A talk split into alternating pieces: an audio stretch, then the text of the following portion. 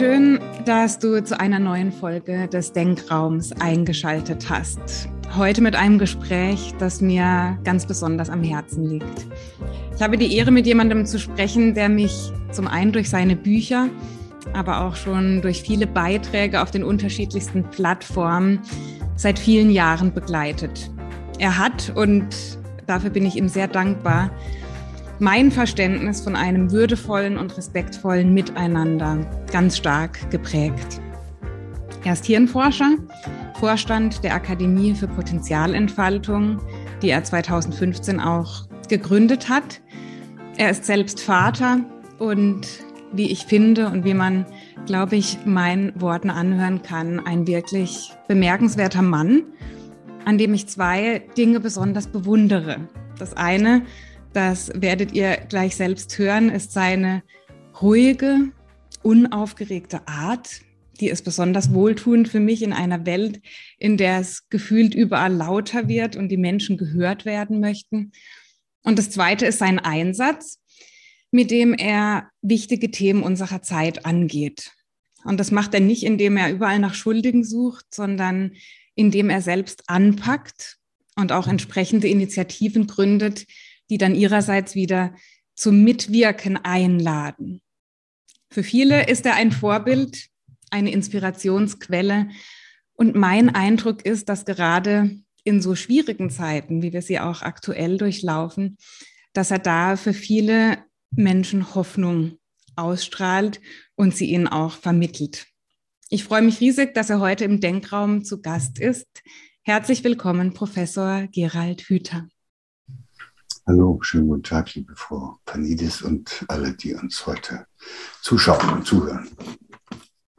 Ja, Herr Hüter, ich habe in Vorbereitung auf unser Gespräch mich sowohl privat ein bisschen umgehört und auch in meiner Online-Community, habe davon berichtet, dass wir heute gemeinsam miteinander sprechen und habe in die Runde gefragt, ob es Fragen an Sie gibt zu dem Thema, das wir heute auch besprechen wollen. Auf diese Fragen hoffe ich, können wir nachher noch eingehen, dass wir die Zeit dafür finden. Ich möchte Ihnen aber gern von einer Wahrnehmung berichten, die, ähm, die ich in diesen Gesprächen, die mir begegnet ist. Die Reaktionen der Menschen, mit denen ich gesprochen habe, egal ob online oder offline, die hatten gemeinsam, dass sie voller Anerkennung und voller Respekt für sie und für ihre Arbeit geprägt waren. Es haben mir viele Menschen geschrieben, dass sie Bücher von ihnen gelesen haben, schon auf den verschiedensten Medien Inhalte konsumiert und dass sie zum Teil ihre Arbeits- und auch Lebensphilosophie sehr stark verändert haben zum Positiven. Und mir war das heute wichtig, dass ich Ihnen diese Dankbarkeit, die auch ganz tief in meinem Herzen da ist für Ihre Arbeit, dass ich die zum Ausdruck bringe. Und ähm, genau, vielen herzlichen Dank für diese wertvolle Arbeit, die Sie machen. Ja, danke. Das ist natürlich eine sehr ermutigende Rückmeldung, äh, wenn das Ganze nicht nur darin enden würde, dass man oder dass diejenigen, die sich mit irgendetwas, was ich da in die Welt gebracht habe, beschäftigen, dass die dann nicht nur ein bisschen davon begeistert sind oder auch, auch berührt, sondern dass dann vielleicht was passiert in ihnen und dass sie dass sie merken, dass es auch auf sie ankommt. Dass es nichts nützt, immer nur zu klagen, was alles nicht geht, sondern dass man dann auch vielleicht den Mut bekommt, irgendwas anzufassen. Dann, dann hätte sich das Ganze auch wirklich gelohnt. Weil ich glaube, dass wir in einer Zeit angekommen sind, wo wir als Einzelne wirklich alle aufgerufen sind, uns um diese Welt zu kümmern und das können wir, kann, kann jeder auf seine Weise. Also da muss man nicht Hirnforscher werden, sondern jeder kann an seinem Platz mit seinen Kompetenzen und mit seinen Fähigkeiten irgendetwas in die Welt bringen und kann sich um etwas kümmern, was ihm am Herzen liegt. Und so mache ich das auch. Und hm, da hat jeder eine andere Reichweite und, und auch andere Voraussetzungen. Aber, aber machen kann es jeder. Und wenn wir nicht langsam damit anfangen, dann verlieren wir uns in einer Welt der Klagen und der gegenseitigen Bestätigungen in der Auffassung, dass es eben alles nichts geht und dass wir arme Schweine sind, die diesen ganzen Dingen da mhm. ausgeliefert sind. Und das glaube ich einfach nicht. Ich will es nicht glauben. Und ich bin auch sicher, dass es nicht stimmt. Skizzieren Sie mal diese Welt, in der wir gerade leben. Was, was ist Ihre Wahrnehmung? Wie sieht die aus? Die Welt war sicherlich noch nie so, wie wir sie gerne hätten. Und, äh, und es gab eine lange Zeit, da ist Ordnung in die Welt gebracht worden. Ich bin ja Hirnforscher und, und äh, befasse mich deshalb auch in der Frage, wie sich, mit der Frage, wie sich das Hirn organisiert. Und da ist es ja ähnlich wie in der Gesellschaft. Da müssen ja auch diese Nervenzellen mit und diese verschiedenen Bereiche und Netzwerke müssen ja auch irgendwie zusammenwirken dass man da nicht durch die Welt stolpert und, äh, und dass nicht irgendein bestimmter Bereich im Hirn so, so übermächtig wird, dass der alles andere dominiert. Also wenn das passiert, landet man dann in der Psychiatrie. Und deshalb käme es auch in der Gesellschaft darauf an, dass wir äh, eine, eine, ein Zusammenwirken schaffen, was dazu führt, dass wir uns alle hören und dass wir aufeinander eingehen und dass wir versuchen, unsere Beziehungen so zu gestalten, dass es für alle gut ist. So, das ist relativ banal. Und, und erst wenn das im Hirn alles so gut zusammenpasst und die Nervenzellen so Wege gefunden haben, wie die ihr Zusammenwirken so machen, können, dass alles passt, dann wird im Hirn auch das, die wenigste Energie verbraucht. Das ist jetzt richtig interessant, weil jetzt wird es naturwissenschaftlich. Mhm. Hm, diesen Zustand nennt man Kohärenz, wenn alles passt wird nicht so viel Energie verplempert, weil nicht mehr alles so sehr durcheinander läuft. Muss man sich vorstellen, wenn es nicht passt, ist es inkohärent und dann feuern die Nervenzellen alle durcheinander und da geht ein Haufen Energie weg, es kommt nichts dabei raus. Und deshalb versucht unser Hirn ständig, ob wir das nun selber wollen oder nicht, diesen Zustand von Kohärenz zu erreichen, damit dieser Energieaufwand runtergeht. Und in der Gesellschaft ist das auch so, nur wir wissen das nicht. Also wir versuchen auch in, in unserem Zusammenleben, also beispielsweise in der Familie, immer so einen Zustand zu erreichen, wo alles einigermaßen passt. So und sind die Leute ja sehr unterschiedlich und darüber können wir nachher noch ein bisschen reden, warum die so, so unterschiedlich sind. Aber äh, da, da, hat man manchmal das Gefühl, das passt einfach äh, doch überhaupt nicht. Und je schlechter es passt, desto mehr brauchen die Leute dann. Also eine Familie, in der sozusagen nichts richtig läuft, in der sie sich alle in den Haaren liegen, die verbraucht auch sehr viel. Und die muss sich dann immer zu was gönnen, damit sie überhaupt mal wieder ein bisschen Zeit füreinander haben. Und dann müssen sie ein großes Haus haben und ein dickes Auto und was nicht noch alles. Und dann soll das dadurch passend gemacht werden, aber in Wirklichkeit wird nur ein Haufen Energie verbraucht. Und in früheren Zeiten war das einfacher, da hat irgendeiner gesagt, wo es lang geht. Also das Familienoberhaupt. Und in der Gesellschaft ist es genauso. In früheren Zeiten gab es immer einen, der gesagt hat, wo es lang geht. Das war der König oder der Kaiser oder irgendein Anführer. Und das waren dann Gesellschaften, da hat eigentlich dann doch alles auch einigermaßen gepasst, weil das waren doch sehr klare Kommandos, die da von oben nach unten durchgegeben worden sind. Jeder musste sich dran halten und wer sich nicht dran, dran gehalten hat, der ist rausgeflogen. Das hat zu, zu furchtbarem Leid geführt, ja. Das hat auch zu diesen ganzen Kriegen geführt. Und es hat aber auch dazu geführt, dass alles einigermaßen geordnet abgegangen ist und dass man so etwas aufbauen konnte wie unsere heutige äh, aufgeklärte Gesellschaft, in der äh, wir so viele wissenschaftlich-technische Errungenschaften entwickelt haben, in der wir uns auch einigermaßen durchgesetzt haben äh, gegenüber anderen Ländern, die das nicht so gut hingekriegt haben. Und äh, dieses Zeitalter der Hierarchien, wo es so ordnungsgemäß von oben nach unten geht und wo dann auch Ideologien da sind. Also das müssen ja nicht immer nur Leute sein, das können ja auch Vorstellungen sein. Also der Materialismus ist so eine Ideologie oder im Mittelalter war es die, die christliche Kirche, die da alles bestimmt hat. Also in, in solchen Zeiten, wo es so etwas gibt, wo alles so zusammengehalten wird, ist das eigentlich ganz gut. Also da haben die Leute dann auch nicht viel zu sagen. Die müssen das machen, was ihnen gesagt wird. Und da wird die Herrschaft gesichert durch Unterdrückung. Also es wäre ähnlich wie bei mir im Hirn, wenn ich einen Spleen hätte, also zum Beispiel ein, eine Zwangsstörung.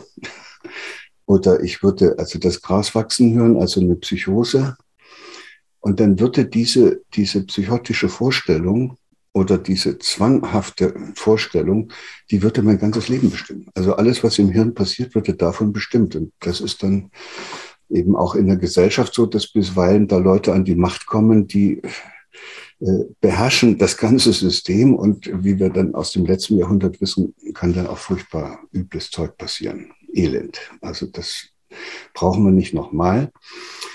Und deshalb bin ich froh, dass wir aus der Nummer so einigermaßen rausgefunden haben, zumindest in manchen Teilen dieser Welt. Äh, und es ist wohl auch notwendig, weil diese Welt ja inzwischen viel zu komplex geworden ist, also globalisiert und digitalisiert. Und da geht das sowieso nicht mehr, dass irgend so ein Anführer da wäre, auch wenn den sich manche wünschen und in den USA der Herr Trump ja deshalb mal äh, gewählt worden ist und auch bei uns solche herumlaufen, die den Leuten versprechen, sie wüssten, wie es geht am Ende ist es doch so, die Welt ist so komplex geworden, dass diese auf Unterdrückung basierenden Herrschaftssysteme langfristig keine Chance haben. Mhm. Also das ist erstmal was Schönes. Wir, jetzt muss man aber, wenn man, wenn man ein Herrschaftssystem sozusagen, wenn sich das als unfähig erweist, dann muss man ja trotzdem Ordnung in die Welt bringen. Und da entsteht eine Übergangsphase und die erleben wir gegenwärtig gerade. Mhm. Und in dieser Übergangsphase sind die Menschen noch nicht bei sich selbst angekommen, weil die haben ja in diesen alten Systemen gar nicht gelernt, Verantwortung für sich selbst und füreinander zu übernehmen. Ja, und, äh, und, und, und deshalb, weil sie noch nicht wissen, wo sie eigentlich hinwollen, aber auch keiner da ist, der ihnen klipp und klar sagt, wo sie hinzugehen haben, äh, und es eine Wirtschaft gibt, die sehr gerne Geld verdienen will mit diesen Leuten, äh, werden die Menschen jetzt nicht mehr durch äh, Unterdrückung sozusagen gelenkt, sondern durch Verführung. Und das ist das Zeichen unserer Zeit. Wir sind in einer Welt angekommen, in der wir die alten Herrschaftssysteme durch Unterdrückung überwunden haben, weitgehend. Und dafür haben wir jetzt eine neue Situation, die ist eigentlich noch viel schlimmer, nämlich dass wir äh, unser Zusammenleben und unser eigenes Leben so gestalten, dass wir eigentlich uns immer wieder verführen lassen, irgendetwas für wichtig zu halten, was in Wirklichkeit gar nicht wichtig ist. Also das Einkaufen oder, oder irgendwelche Nachrichten, die da durch die Welt gejagt werden. Überall hängen wir dran und, und dann brauchen wir auch so viel. Wir haben ja auch, auch verlernt, äh, sehr vieles selber zu machen. Immer gibt es irgendeinen Dienstleister, der das anbietet und von denen wird man dann abhängig und dann ist man einfach Führter. Also manche Leute können auch gar nicht mehr selber denken. Die müssen sich ständig von jemandem sagen lassen, was sie denken sollen. Das ist hochgefährlich. Also in einer Welt, wo ich noch ein Unterdrückter bin, da bin ich ja wenigstens noch ein Subjekt. Also ich weiß, dass ich unterdrückt werde und ich kann mich wehren. Ich kann mich mit anderen zusammenschließen. Ich kann versuchen, da abzuhauen. Alles Mögliche. In einer Welt, wo ich ein Verführter bin, sieht das ziemlich übel aus. Also ich begreife ja gar nicht, dass ich in solchen äh, Abhängigkeiten stecke. Also zum Beispiel Besitzstandwahrung ist ein Kennzeichen unserer gegenwärtigen Zeit. Jeder will das, was er hat, irgendwie festhalten, auch seine festen Vorstellungen. Und in einer gewissen Weise kann man sagen, er ist ein Abhängiger seiner eigenen Besitzstände. Und damit ist er ein Verführter. Also so subtil wird das dann. Mhm. Und deshalb käme es jetzt darauf an, dass wir, wenn wir aus dieser Übergangsphase, das ist ja diese große gesellschaftliche Transformation, die wir erleben, heraus wollen, dass wir äh, in uns selbst eine Kraft entwickeln, jeder Einzelne, die unserem Denken, Fühlen und Handeln eine, eine Orientierung bietet, dass wir endlich wissen, wo wir eigentlich hinwollen und uns nicht von allen Leuten aufschwatzen lassen, wo es hinzugehen hat und was da besonders günstig wäre. Und äh, das heißt, man müsste so etwas in sich haben wie einen inneren Führer. Nachdem der Äußere sozusagen untauglich geworden ist, müsste jeder einen inneren Führer haben und das nennt man eben dann eine eigene Sinngebung seines Daseins. Mhm. Also man müsste wissen, wofür man da sein will, worum man sich kümmern will. Man müsste so etwas wie ein Bewusstsein und eine Vorstellung seiner eigenen Würde herausgebildet haben, damit man einen Maßstab hat, um für sich selbst festzulegen, wozu man bereit ist und was man auf alle Fälle definitiv nicht machen wird. Und äh, dann ist man auch nicht mehr verführbar. Ne? Wenn ich weiß, was ich will, was ich will und was ich kann und wofür ich einstehe, dann bin ich als, als äh, ohnmächtiges Objekt von Verführungskünstlern äh, völlig untauglich geworden. Mhm. Die beißen sich an mir die Zähne aus. So und so weit sind wir noch nicht. Und deshalb ist es so wichtig, dass wir uns langsam klar machen, in was für eine Gefahr wir hineingeraten, wenn es uns nicht langsam gelingt, unsere Kinder stark genug zu machen, dass die sich nicht mehr verführen lassen also in Klammern von Facebook und den sozialen Netzwerken und diesen ganzen Kaufangeboten und diesen ganzen Rattenfängern, die da überall nur warten, dass sie die sozusagen über den Tisch ziehen können. Und das ist heute, glaube ich, die wichtigste Aufgabe, die bewusste Eltern haben. Das geht nicht mehr so sehr um Bildung. Also in diesem Sinne wie Ausbildung und das, was in der Schule stattfindet. Es geht um und die Stärkung der Kinder, sodass die widerstandsfähig werden gegenüber Angeboten, die sie verführen. Hm. Jetzt habe ich sehr lange geredet, ja. aber ich glaube, das hat auch gleich den Bogen richtig aufgespannt, damit wir gemeinsam dann weiter darüber sprechen können, worauf es denn eigentlich ankommt. Ja, ich freue mich, dass Sie jetzt vor allem gerade zuletzt angesprochen haben, dass es uns auch um die Kinder geht und wie wichtig es ist, die Kinder zu stärken wenn wir andere Menschen stärken wollen, vor allem unsere Kinder, glaube ich, ist es wichtig, dass wir auch uns selbst stärken. Das habe ich auch in Ihren Büchern gelernt, dass überall da, wo wir uns unserer eigenen Würde bewusst sind, können wir sie auch anderen Menschen bewusst machen. Jetzt ist so eine Frage, die Sie gerade angesprochen haben.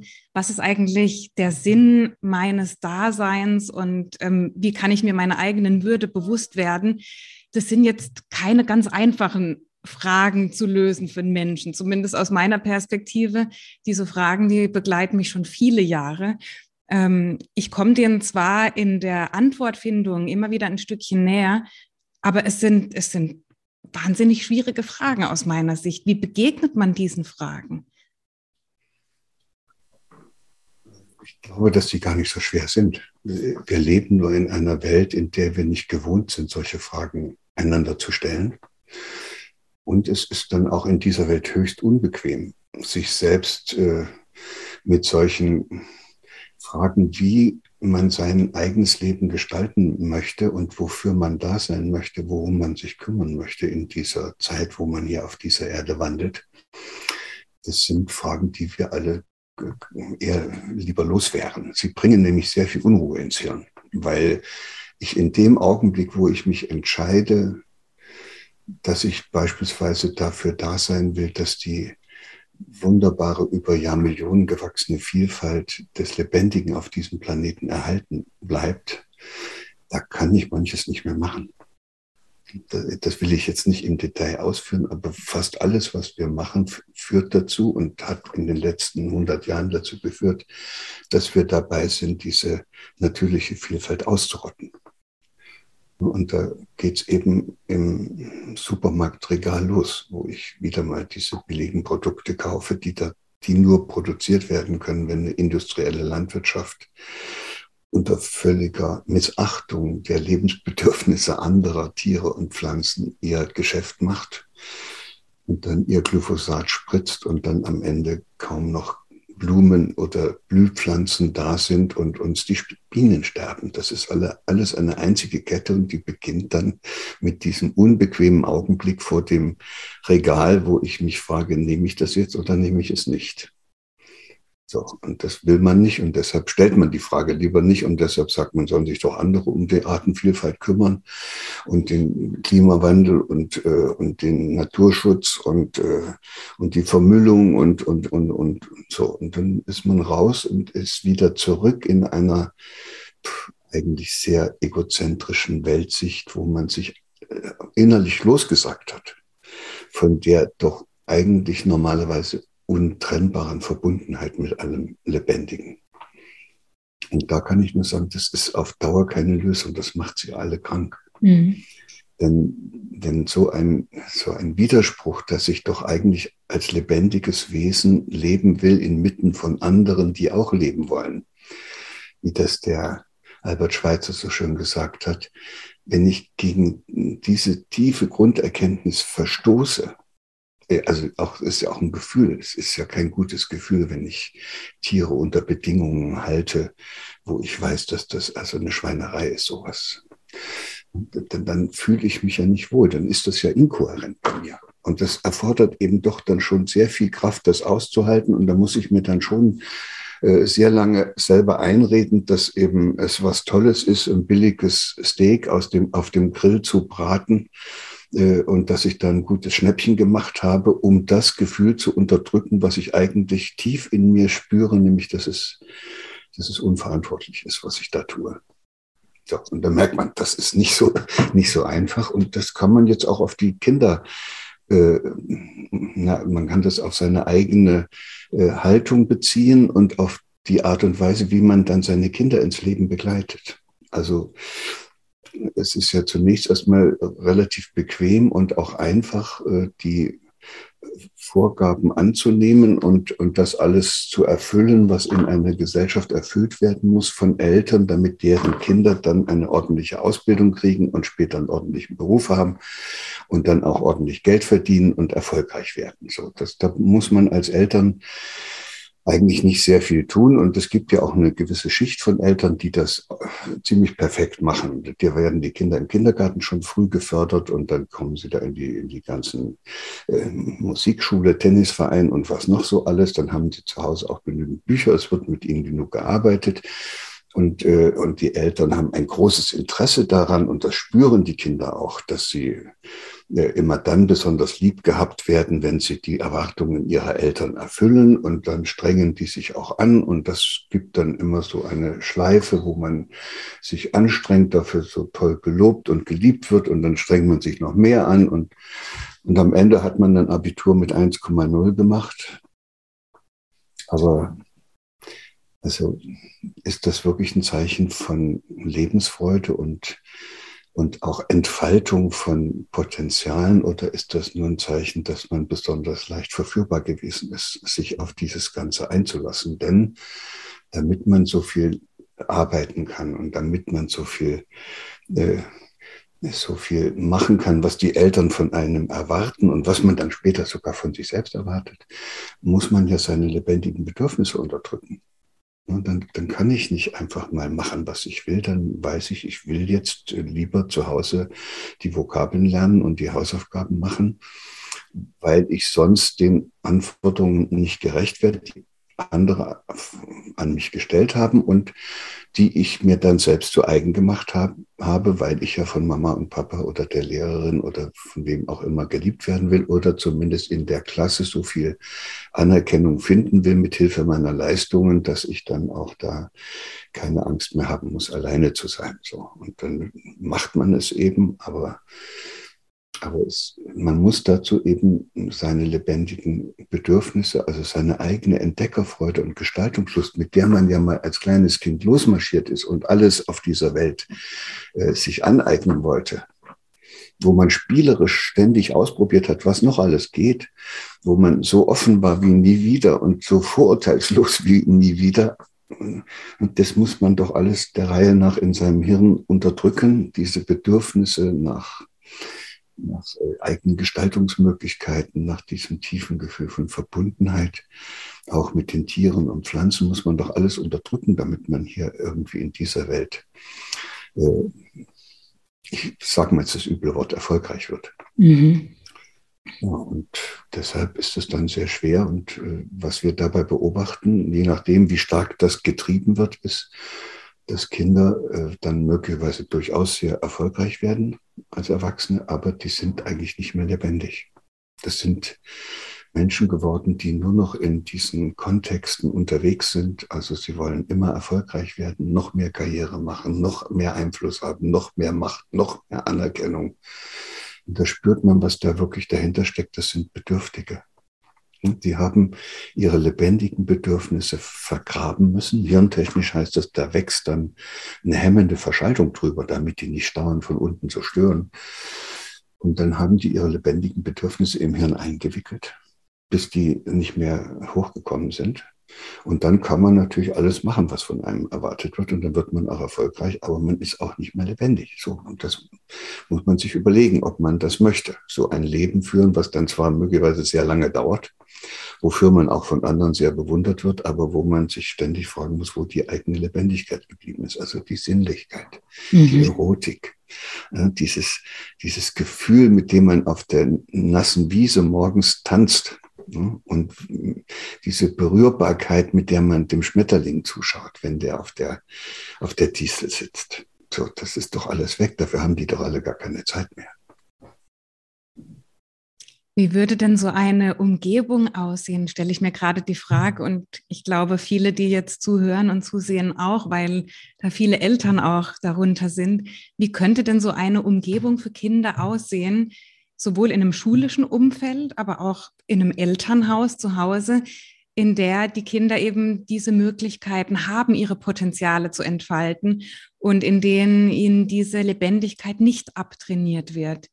Wie wäre so eine, wie würde so eine ideale Umgebung aussehen?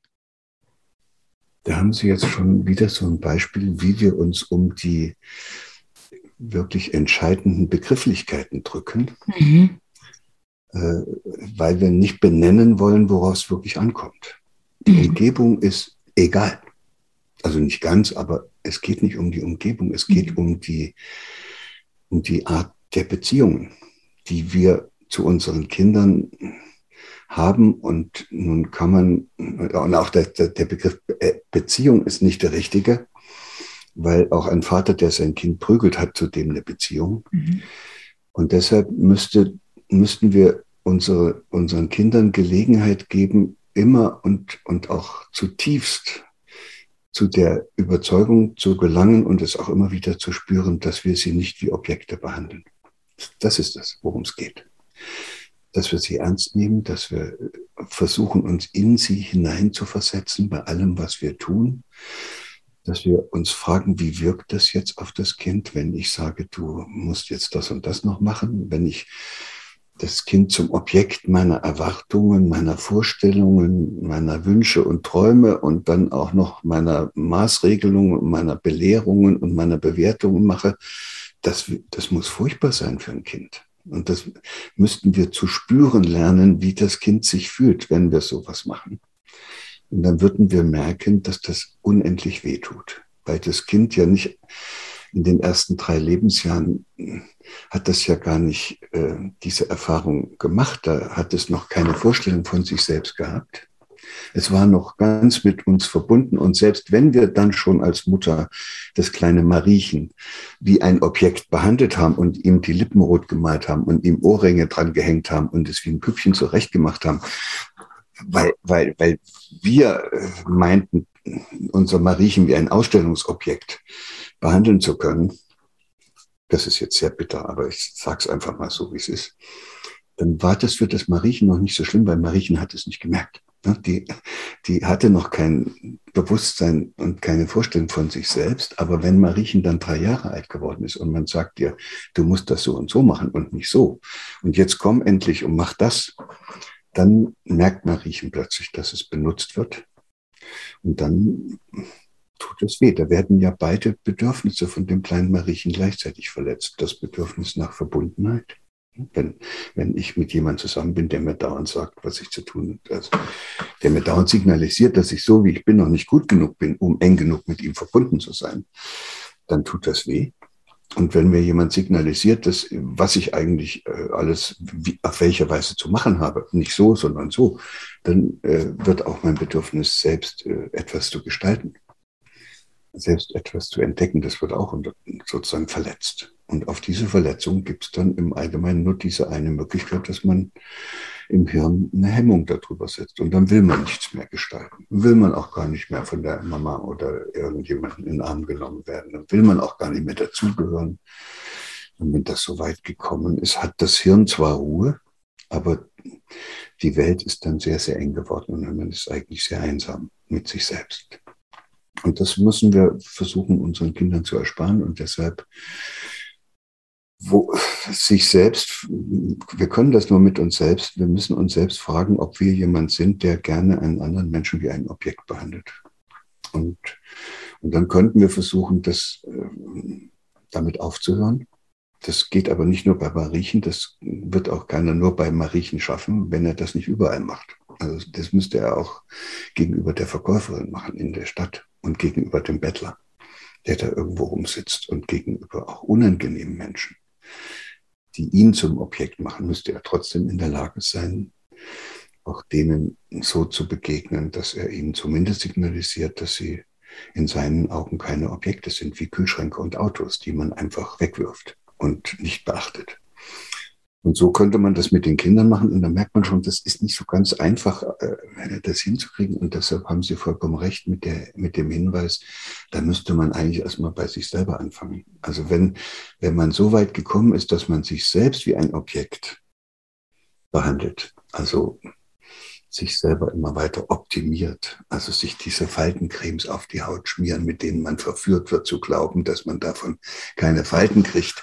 Und wenn man auf vielfältige andere äh, Sachen reinfällt, wo man zum Objekt gemacht wird und wo man das sogar völlig no normal findet, äh, so, so behandelt zu werden, da käme es eigentlich erstmal auf so ein eigenes Erwachen an dass mhm. man in, ich sagte immer, in seine eigene Subjekthaftigkeit wieder zurückfindet.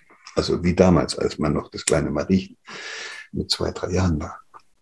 Und das ist aber nicht so ganz einfach. Also da, das hat man jetzt ja 20, 30, 40 Jahre lang nicht mehr gemacht. Und das Einfachste, wie es gehen könnte, ist, indem man weil man muss es ja selbst machen. Es kann ja nicht jemand anders für einen machen. Mhm. Man könnte also versuchen, ein kleines bisschen liebevoller zu sich selbst zu sein. Das ist ein schöner Weg. Also einfach sich fragen, was man wirklich braucht. Und auch nochmal reinspüren in sich selbst, was man denn eigentlich wirklich für, für tiefe Bedürfnisse hat, die man gar nicht mehr richtig leben kann. Mal zu spüren, ob es nicht doch eine Möglichkeit gibt, dass die alte Entdeckerlust und diese ursprüngliche Gestaltungsfreude wieder rauskommen. Sich mal wieder einzulassen auf eine Begegnung mit einem anderen Menschen, obwohl man davor so viel Angst hat, weil es immer nur schiefgegangen ist. Seine eigenen Signale aus dem Körper wenigstens erstmal wieder wahrnehmen, dass man merkt, wann man satt ist und wann man Hunger hat und wann man schlafen gehen will äh, mhm. und, oder gehen sollte, weil der Körper müde ist. Also das kann man alles äh, machen und dann fängt man an, etwas liebevoller zu sich selbst zu sein. Und dann geht die Post ab, wie ich so sage. Mhm. Weil, weil das spüren dann alle. Wir haben ja auch so eine Bewegung, also so eine Initiative gegründet, heißt Liebevoll jetzt. Mhm. Und da spüren die Menschen. Erstens sind es sehr, sehr viele, die darauf, auf diese Plattform gehen und sich austauschen und sich gegenseitig Mut machen. Da heißt es, gibt es offenbar sehr viele Menschen, die regelrecht auf eine Erlaubnis gewartet haben, etwas liebevoller zu sich selbst umzugehen. Die, das kommt wohl offenbar daher, dass uns eingeredet worden ist, dass ein liebevoller Umgang mit sich selbst etwas mit Egoismus zu tun hätte. Das ist aber grottenfalsch. Wenn ich anfange, liebevoll mit mir selbst umzugehen, dann brauche ich ja keinen anderen Menschen dazu. Das kann ich selber machen. Der Egoist, der braucht immer die anderen. Der braucht deren Bewunderung, der muss die haben, um sie über den Tisch ziehen zu können, um sie austricksen zu können oder was auch immer, um, um sich bei denen spiegeln zu können und, und alles sowas. Das heißt, Egoisten brauchen immer andere Leute, Menschen, die anfangen, liebevoll mit sich selbst umzugehen, die brauchen nur sich selbst. Also, mhm. und, und, und, und wenn man das macht, dann spürt man plötzlich seine Bedürfnisse wieder, dann kann man auch diese Bedürfnisse stillen. Dann bin ich ja eigentlich wieder äh, auch in einer schwierigen Situation im Hamsterrad draußen. Aber wenn ich anfange, liebevoll mit mir umzugehen, dann steige ich da ab und zu mal raus aus dem Hamsterrad, frage mich, was ich jetzt brauche mache das und äh, da, damit werde ich wieder Gestalter meines eigenen Lebens und ich verbinde mich auch wieder mit mir selbst.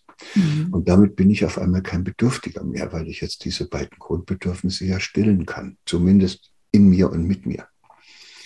Und dann kommt die große Verwandlung einer, der noch immer ein Bedürftiger ist, so erfolgreich der auch immer geworden sein mag und so reich und so mächtig der auch immer geworden sein mag, mhm immer einer, der ein Bedürftiger ist, der will immer etwas von anderen haben, weil er bedürftig ist. Einer, der liebevoll mit sich selbst umgeht, ist einer geworden, der aus sich selbst heraus so viel Kraft hat, dass der nicht andere braucht, die ihm jetzt verschenken sollen. Auch in der Partnerbeziehung. I can't live any longer without you. Furchtbar. Das ist der Ausdruck eines bedürftigen Menschen und nicht eines Liebenden. Und deshalb äh, sind dann Menschen, die in diesen liebevollen Umgang mit sich selbst gekommen sind und damit keine Bedürftigen mehr sind, auch welche, die was zu verschenken haben. Und jetzt fängt es an, spannend zu werden. Weil das ist ein anderes Leben, ob man durch die Welt läuft als einer, der ständig was braucht, oder ob man durch die Welt läuft als einer, der was zu verschenken hat. Und, und wenn man aus diesem Blick den Schmetterling anguckt, der auf der Distel sitzt, dann ist das ein Geschenk für den Schmetterling und für einen selbst.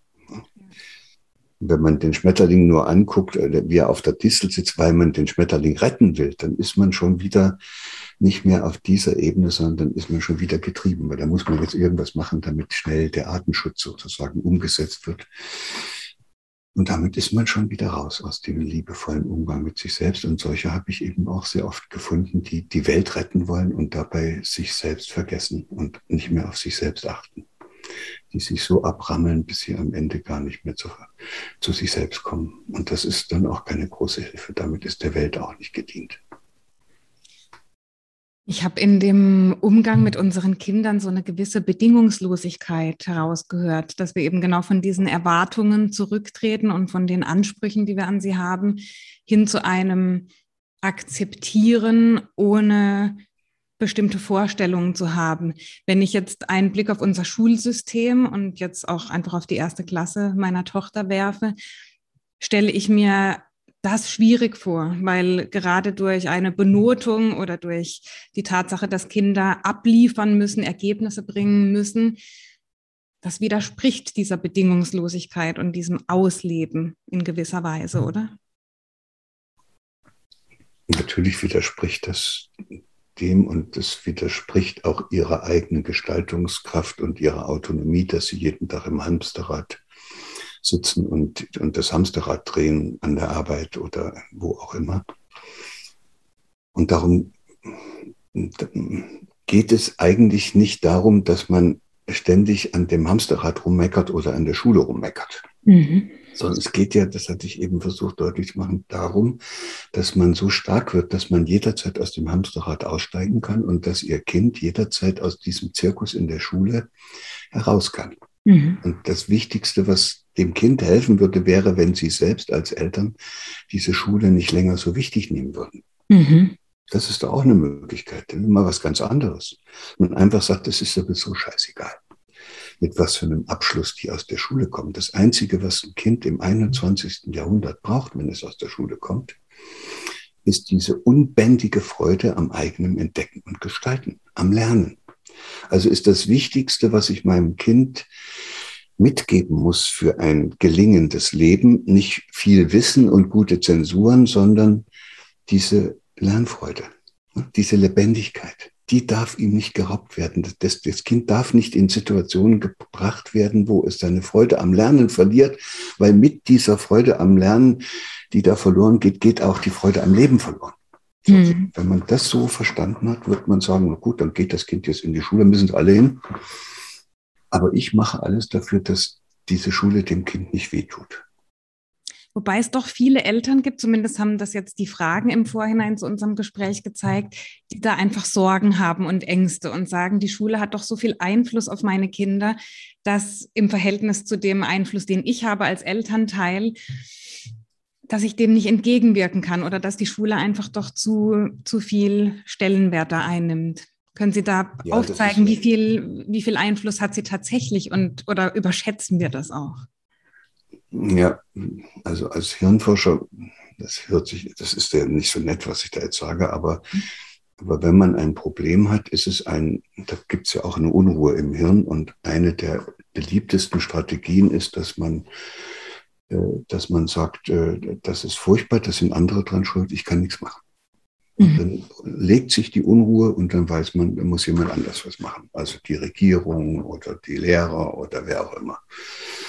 Das ist furchtbar bequem und das bringt überhaupt nichts, weil damit liefert man sich und seine Kinder dann diesen ganzen Einrichtungen und Personen auch aus.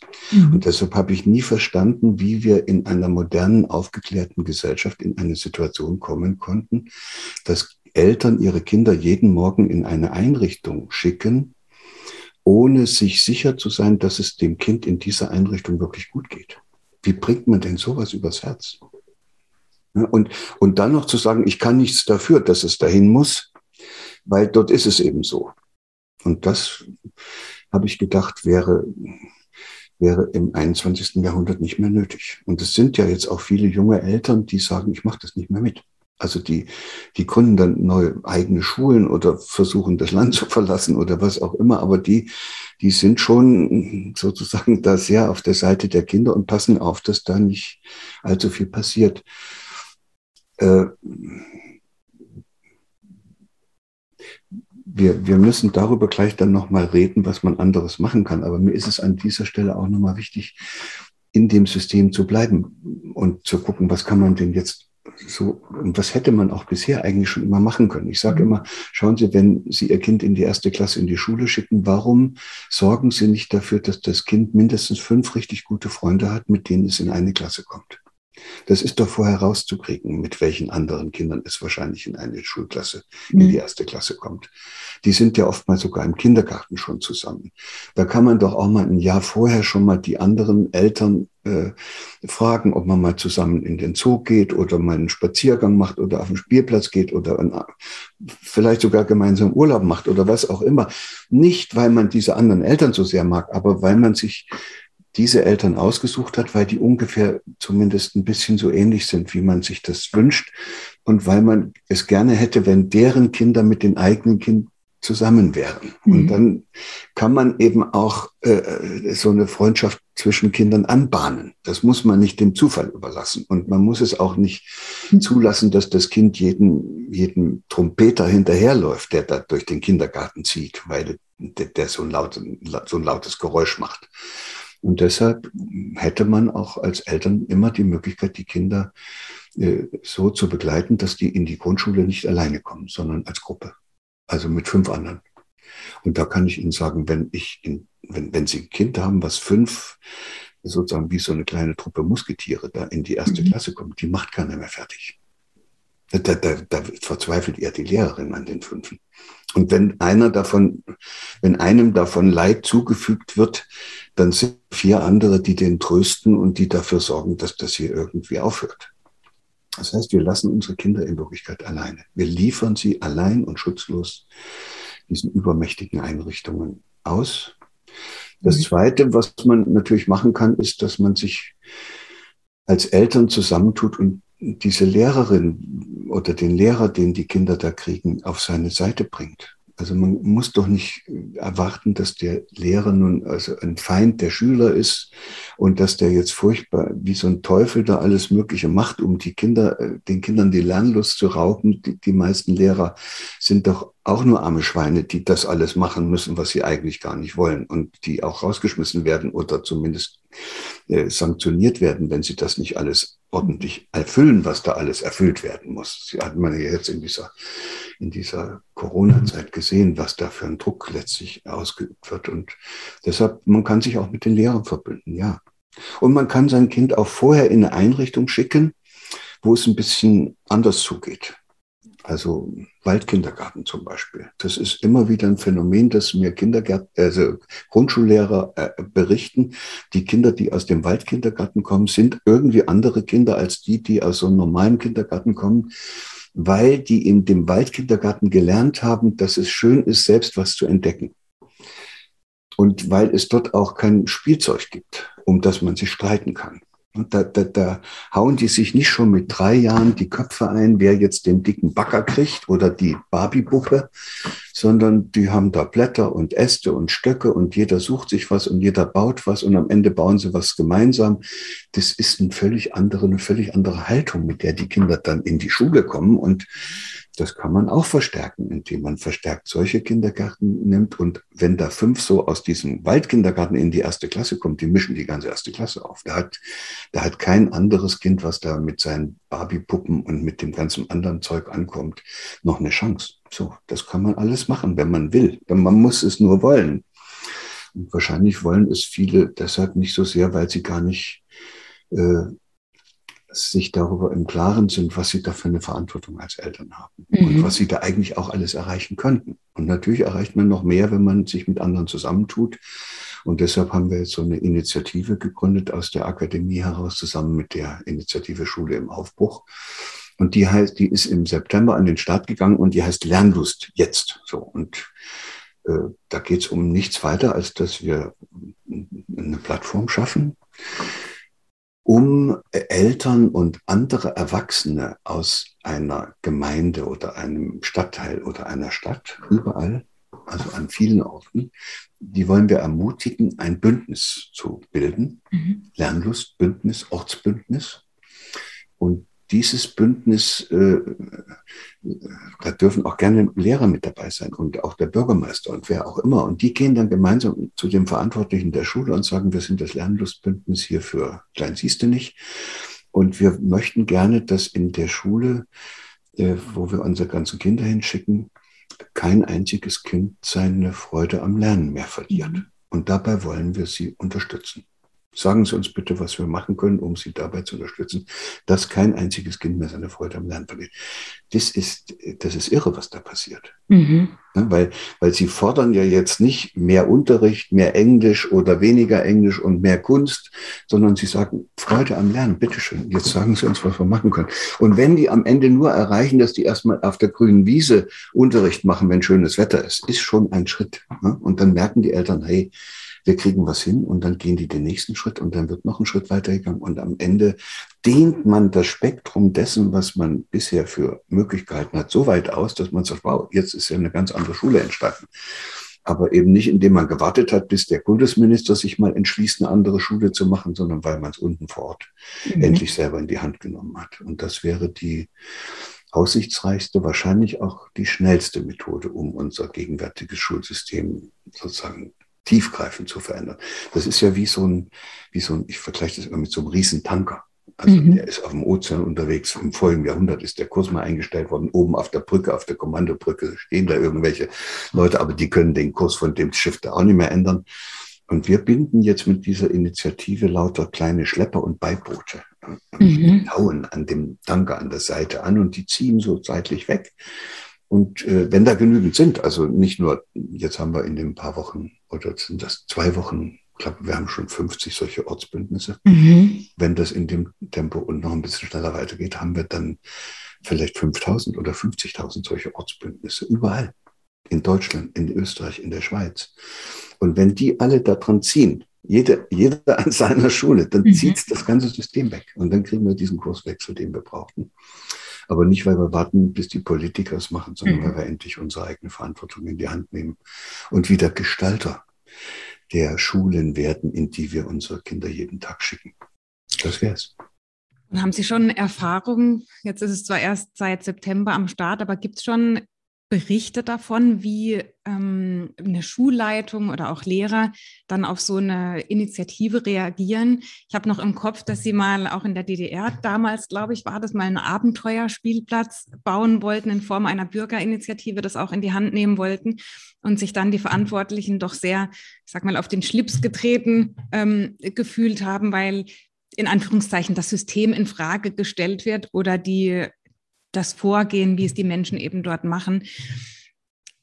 Die Sorge hätte ich jetzt spontan, wenn ich auf die Verantwortlichen zugehen würde mit Vorschlägen oder Ideen. Gibt es da irgendwie, was für ein Fingerspitzengefühl brauchen wir da auch und was für eine, was für eine innere Haltung vielleicht? Mir hat das Miteinander vorhin gefallen, was Sie genannt haben, dass es eben gar nicht darum geht, ich bin gegen euch und ich möchte was verbessern, was falsch läuft, sondern vielleicht diesen Gedanken, dass wir ziehen eigentlich alle an einem Strang, wir haben die gleichen Ziele und arbeiten da einfach gemeinsam dran. Ja, es wird welche geben, die nicht mitziehen, mhm. aber die scheiden dann einfach aus. Das sind ja. sozusagen die, die, die die Geschichte hinter sich lässt. Mhm. Und äh, diese Plattform, also www.liebevoll jetzt, hat eine Rubrik äh, und die heißt äh, Erfahrungsberichte.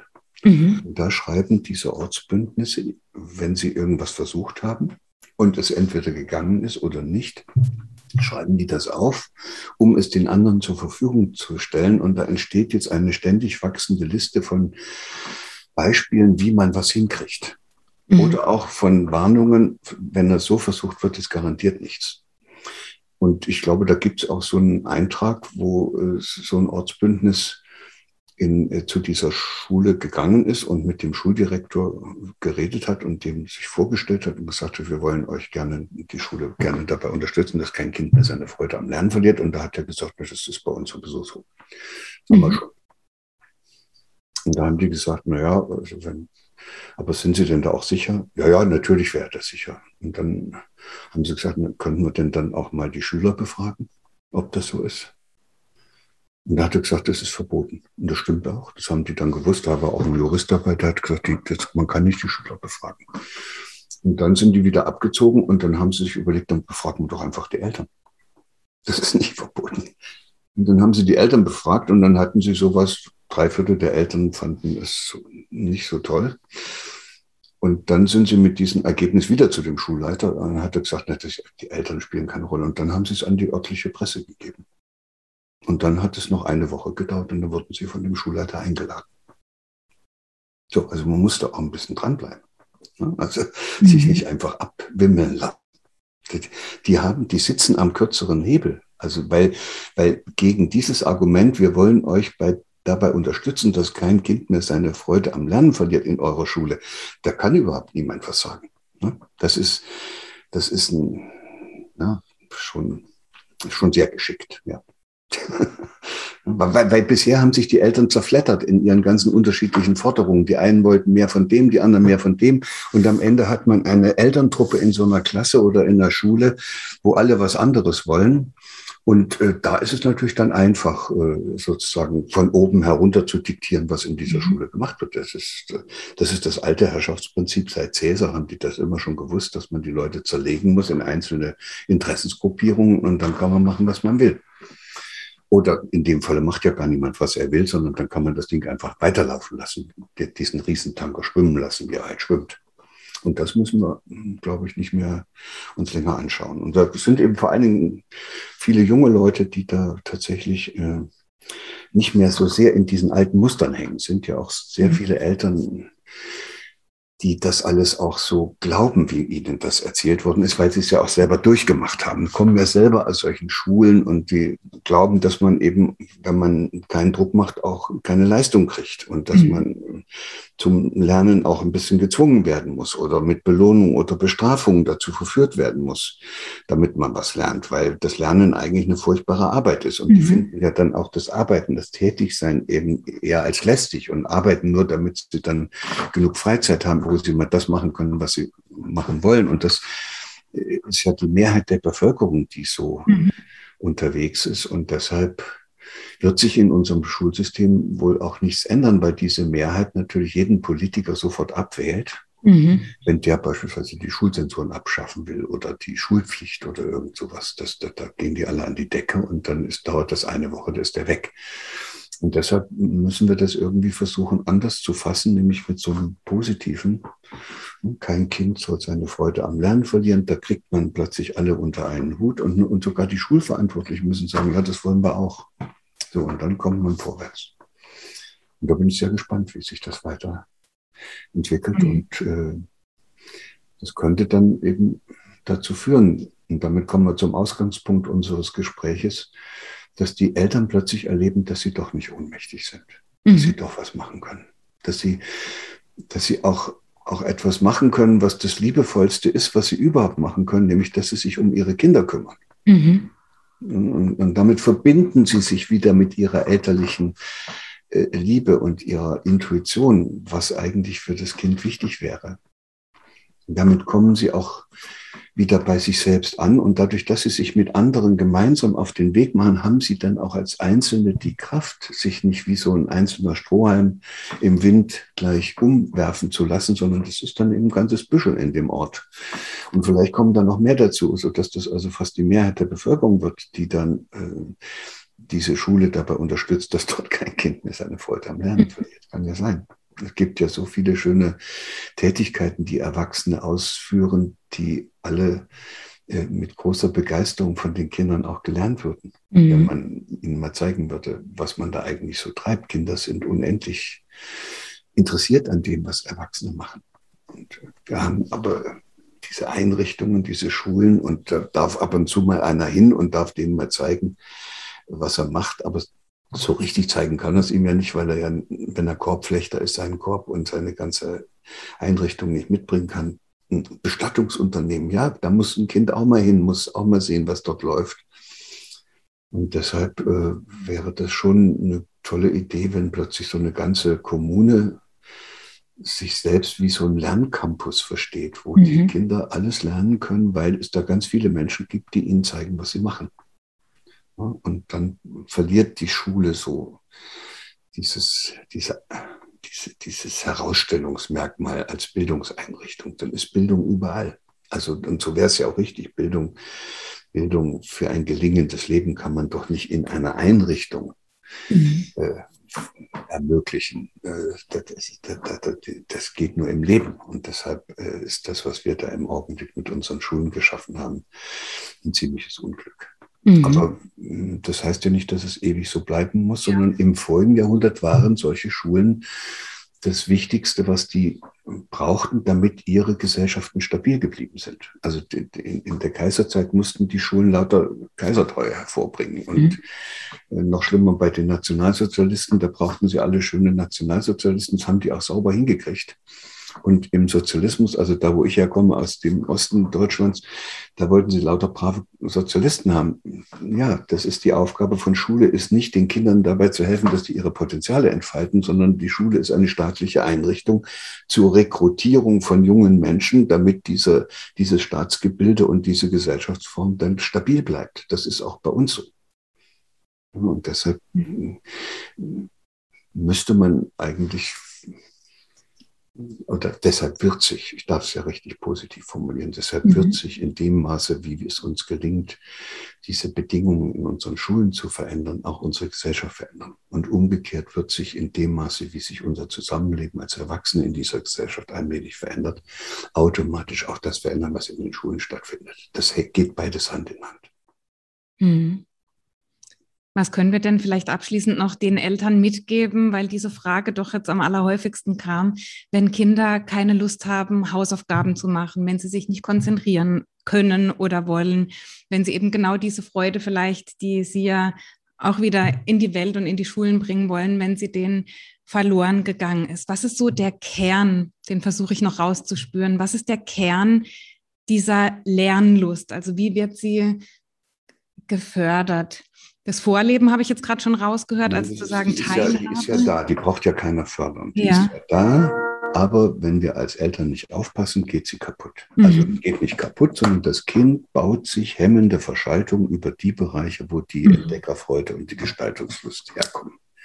Und dann hat es das nicht mehr und dann hat es null Bock auf Schule. Und dann mhm. will es natürlich auch keine Hausaufgaben machen.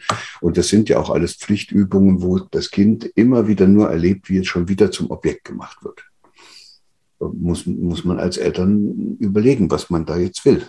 Also und wie man das handhaben will. Ich kenne Eltern, die haben vor allen Dingen, wenn Kinder dann so anfangen, in die Pubertät zu kommen, dann, dann wollen die einfach nicht mehr in die Schule gehen. Mhm. Da habe ich Eltern gefunden, die haben gesagt, okay, das nehme ich ernst. Du willst nicht mehr in die Schule gehen. Wir, die haben erstmal alles versucht, was ging, und es hat alles nichts geholfen. Der wollte nicht mehr.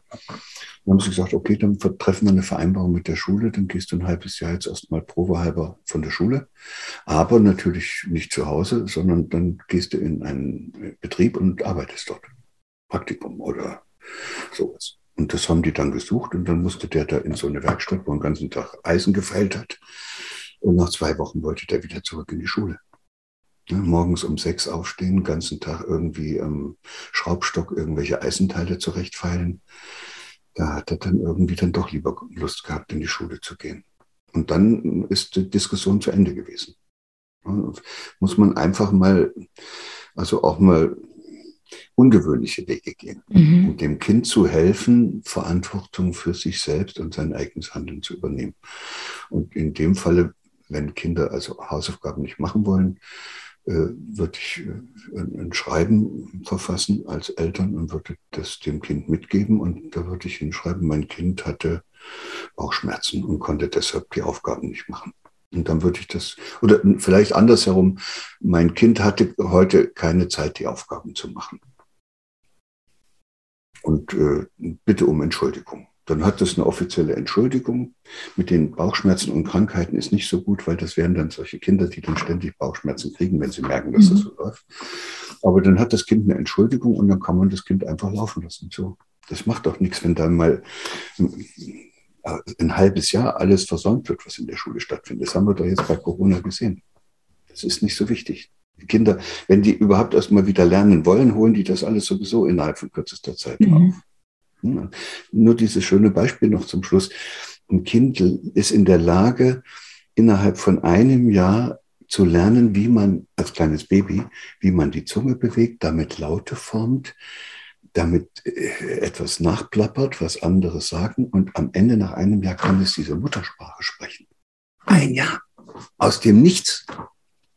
Und, und dann ist das, wenn man einmal überhaupt weiß, wie Sprechen geht und schon eine Sprache kann, ist doch keine Kunst mehr, noch eine zweite zu lernen. Mhm. Und das, das würde auch in einem Jahr gehen, höchstens, wenn man wüsste, wofür man das will.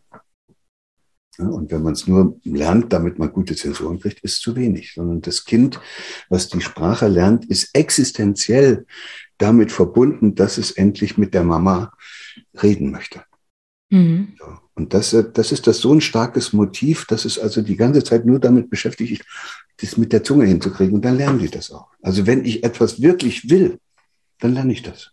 Mhm. Und da ist es auch egal, ob ich äh, bestimmte Handicaps habe auch diese Kinder, die gehandicapt sind, können auf einmal Dinge lernen, wenn die wollen. Oftmals sind die ja, ja beeindruckende Beispiele, wo man eigentlich sagt, oh, der ist ja behindert und in Wirklichkeit zeigt der einem dann plötzlich, was der alles drauf hat.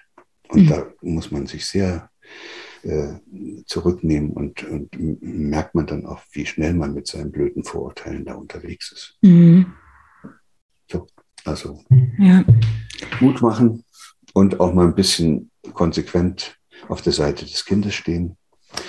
Und das bedeutet aber auch, äh, weil die Kinder sich verlaufen können in dieser Welt. Mhm. Das sind ja Suchende, wie wir auch als mhm. Erwachsene, aber wir haben schon ein bisschen mehr Erfahrung. Mhm. Deshalb ist es mir zum Schluss auch nochmal wichtig, darauf hinzuweisen, dass es eine heilige Pflicht von, von liebenden Eltern ist, dafür zu sorgen, dass sich ihr Kind nicht verirrt. Mhm. Also wir wissen, dass, das, dass es manche Dinge gibt, die, mit denen Kinder sich beschäftigen, wo wir sagen, das ist nicht gut. Auf lange Sicht führt das nicht zu günstigen äh, Wirkungen. Also das geht mit den ganzen digitalen Geräten los. Das geht weiter bei der Tatsache, dass sie sich nicht mehr genug bewegen und, und, und, und auch nicht mehr lesen und, und, und, und, auch nicht mehr lange Musik hören können oder also äh, jedenfalls nicht sich mit dem beschäftigen, was wir als unseren Kulturschatz betrachten und so weiter. Und da müsste man als Eltern doch irgendwie vielleicht sich innerlich einen Stoß geben und müsste versuchen, dem Kind dabei zu helfen, dass es sich nicht verirrt. Mhm. Wie immer man das macht. Aber dazu gehören dann auch vielleicht Regeln und, und auch mal ab und zu eine deutliche Ansprache. Mhm. Also die nicht heißt, du bist blöd und du bist nicht richtig, sondern die heißt, ich möchte das nicht. Weil ich dich lieb habe, möchte ich nicht, dass du das tust. Also, mhm. So, das ist ein, klare, ein klares Wort. Ja. ja. Weil ich weiß, wie gefährlich das ist. So, und dann musst du mir das jetzt erstmal glauben. In einem Jahr können wir uns nochmal unterhalten. Dann hast du es vielleicht auch äh, gesehen, dass dir das selber gut tut, wenn du da nicht dauernd mit diesem Ding darum machst. Aber weil ich dich lieb habe, möchte ich das nicht. Das ist, das ist, fällt vielen Eltern sehr schwer. Das ist ja eine, da muss man ja eine Klarheit haben. Weil wenn man der liebste Freund oder die liebste Freundin seiner Kinder sein will, wird man das nicht machen. Das bekannte Nein aus Liebe. Vielleicht ähm, möchte Jesper ich. Juhl hat dafür ja ein schönes Buch geschrieben. Ja, genau. Das ist ganz hervorragend. Aus Ihrem Buch würde, lese ich gerade noch einen Abschlusssatz vor, weil ich glaube, er passt ganz gut zu dem, was wir besprochen haben. Sie schreiben darin, ich bin fest davon überzeugt, dass es zu allen Zeiten in allen menschlichen Gemeinschaften und sogar unter den ungünstigsten Bedingungen solche Menschen gab und immer noch gibt. Und mit solchen Menschen meinen sie eben genau diejenigen, von denen wir heute gesprochen haben, dass wir es in der heutigen Zeit brauchen. Menschen, die sich ihrer eigenen Würde bewusst sind und sich selbst stärken von innen heraus und das Ganze dann auch anderen Menschen beibringen können. Es gibt diese Menschen, es gibt sie unter den Eltern, unter den Kindern und auch unter den Lehrern. Und das ist mir wichtig, das zum Abschluss nochmal hervorzuheben. Und äh, ich glaube, das haben wir heute auch gemacht, diesen positiven Blick darauf zu richten, dass äh, wir eine Zukunft haben und wenn sich möglichst viele beteiligen, Lernlust jetzt ist die Alternative, die, die Initiative, die es dazu gibt, dann werden wir das gemeinsam auch in eine gute Zukunft bringen. Vielen Dank, Herr Professor Hüter. War ein ganz besonderes Gespräch. Ich habe für mich sehr viel mitnehmen können und ich bin sicher, alle, die zugesehen und zugehört haben, auch. Ganz herzlichen Dank Ihnen. Ja, sehr gerne und ich drücke allen die Daumen, dass es geht. Ich kann aber schon versprechen, es macht Freude. Es, man muss sich dabei nicht anstrengen, sondern das kommt einem dann auch alles leichter entgegen. Probieren Sie es aus, lassen Sie es gut gehen und vielleicht in einem Jahr sehen wir dann schon, ob da was vorangegangen ist. Alles Gute. Danke sehr.